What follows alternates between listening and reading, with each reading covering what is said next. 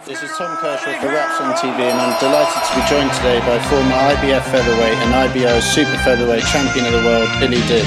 Thanks very much for giving us some of your time, Billy.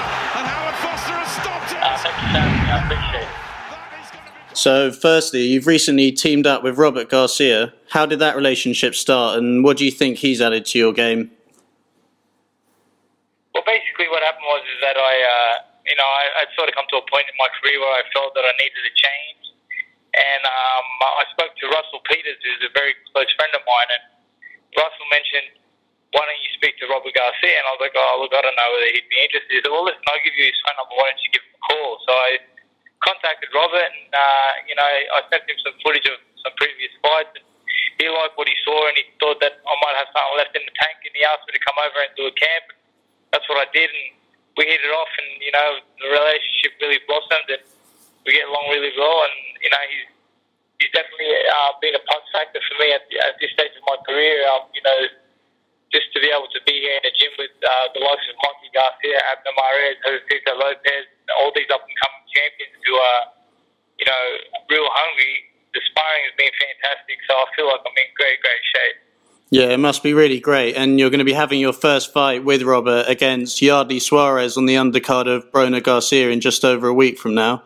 How much do you know about him and the challenges he'll bring? I mean, look, we, we know that he's uh, just a tough guy. He's a Mexican. He comes with a record of 22 wins and 8 losses. Um, it seems like every time he's sort of ventured to the US, he's gotten beat. So, you know, we're, we're obviously uh, preparing for a tough fight, but we hope to make it as easy as possible. You know, I'd, I'd like to score a knockout as it'd be my first knockout in 10 fights in the US. So that, that'd be something special. Yeah, that'd be great. And I mean, I've got to ask you for your take on the main event because that's going to be a great fight as well. How do you see that playing out?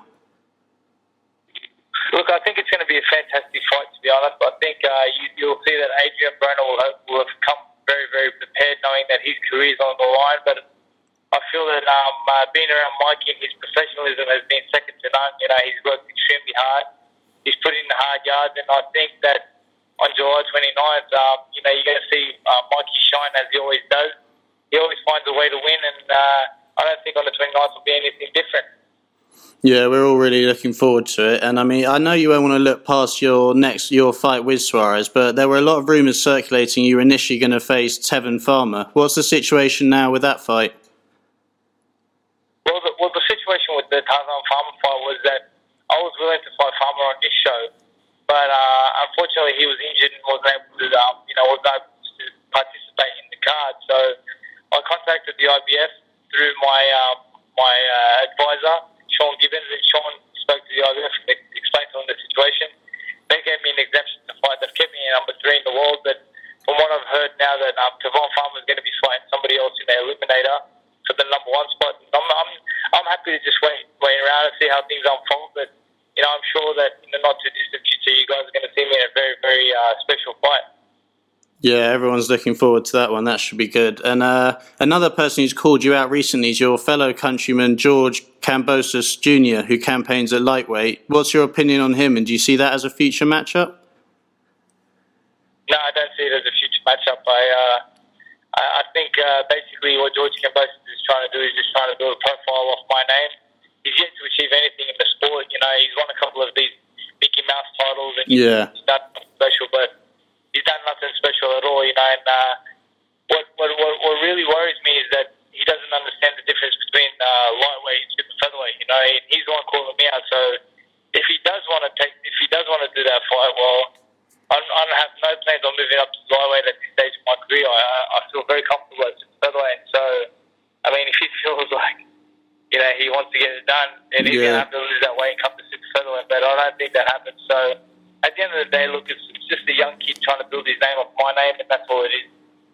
Yeah, and I mean, I mean, you're ranked at number three with the IBF, like you said. So you're so you're looking at bigger things at the moment. What do you think of the other champions at 130? And is there any particular route you're targeting outside of the IBF route? Well, look, I think it's a very competitive division. You know, you've got Gervonta Davis with the IBF, you got Vasily Lomachenko with the WBO, you got Corrales with the WBA, and then you got Berchelt with the WBC. So it's a very, very strong division. I think probably stronger than it has been in a long, long time. You know. So yeah, it's definitely stacked no, at the no moment. Road be, no road will be an easy road. I feel that um, every champion has um, his pluses and his minuses, but definitely I think the most talented out of the bunch is uh, Vasily Lomachenko. And uh, know, after that comes I think um, uh, comes uh, Gervonta Davis, then you got Berchelt, and then I think it's Corrales. But you know, I, I definitely love love to um, you know, I'm just going to sit down and wait, wait and see how it all pans out. But you know, if if I could have one of the champions at the moment, I'd definitely look to face the WBA champion in Corrales. I think that that'd be the easiest road for me. Yeah, I mean that'd be a great fight as well, and I, I'm sure you'll get a shot soon. Going right back to near the beginning of your career, you first came over to the US to train with Mike Tyson back in 2006, and you met Shane Mosley there as well. That must have been a really great experience. Oh yeah, look, I've had some great experiences. You know, I've shared I've shared some time with um, some really really great people and beautiful people in, the, in saying that um, Prince Naseem Hamed. You know, I got time I got uh, the chance to spend some time with the late Arturo Gatti, and then I rubbed shoulders with Mike Tyson you know, Shane Mosley, Oscar De La Hoya, Bernard Hopkins. I've built great relationships with these people, and um, you know, these are relationships that still live till today. You know, Nas, Princess and I are still very, very close, and we consider ourselves brothers. I was actually in the UK not long ago with Nas for for a good month, so uh, things are very, very exciting in my life, and I'm very happy with the, things, the way things have unfolded and the experiences that I've had from the sport. It's truly been a blessing. Yeah, I mean they're all they're all real legends of the sport as well. No doubt, no doubt about that. And then you became featherweight IBF featherweight champion in 2011, and then you had a bit of a problem when you signed with 50 Cent, and you guys had a bit of a public fallout. Can you tell us a bit about what happened there? Well, look, basically, I I, uh, I signed the contract with TMT Promotion. Um, unfortunately, um, uh, during the time that 50 and uh, Floyd were going through their beef or whatever it was, I got caught up in the middle of it, and they were both yanking from this side and the other side. And in the end, it was it came down to I had taken the bonus and I had taken some gifts from 50 Cent, and I wasn't able to get out of the uh, get out of the contract anymore, so I was forced to stay with 50 Cent. And unfortunately for me, he knew nothing about the sport of boxing and basically destroyed what I had worked so hard for at that time. You know, he um, he, he just he just had no idea about the sport of boxing, and you know at the end of the day, he put me in the ring. Um, you know, it's my job to win the fight, but I got beat. That's the way it goes. But there's a lot of things that you know that happen behind behind closed doors that someday I will reveal in a book or in a documentary. But you know, 50 Cent did the wrong thing by me, and a lot of other fighters, such as Gamboa, Dirrell. Uh, you know, but it's a learning experience, and, and that's what God had written for me, and I accept what God has written. Yeah, and I mean, as you touched on, it was unfortunate you lost the title to Evgeny Gradovich. Do you think that had a big effect on you as a fighter at the time? Definitely, it definitely did. You know, it affected me a lot. Um, you know, I didn't really know much about Gradovich at the time. It was sort of a fight that was taken on uh, short notice. It was taken on four weeks' notice.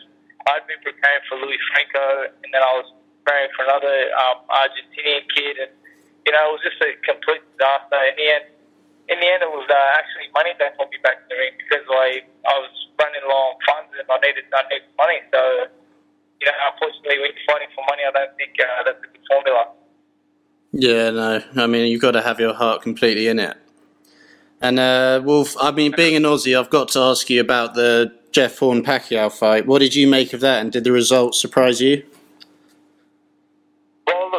going to be honest with you. I, I felt that um, uh, Jeff Horn fought, a very, very tough fight. You know, he, he made it a rough and rugged fight. You know, uh, I don't feel Manny had any answers for what Jeff was doing. It was, uh, I feel like Jeff mugged him. You know, he mugged him. He yeah. fought a really rough fight. You know, I, I, I sort of feel that Manny wasn't prepared for that type of a fight. He he, I don't think he prepared as well as he would usually prepare, and uh, so he obviously the Philippines and all that sort of stuff.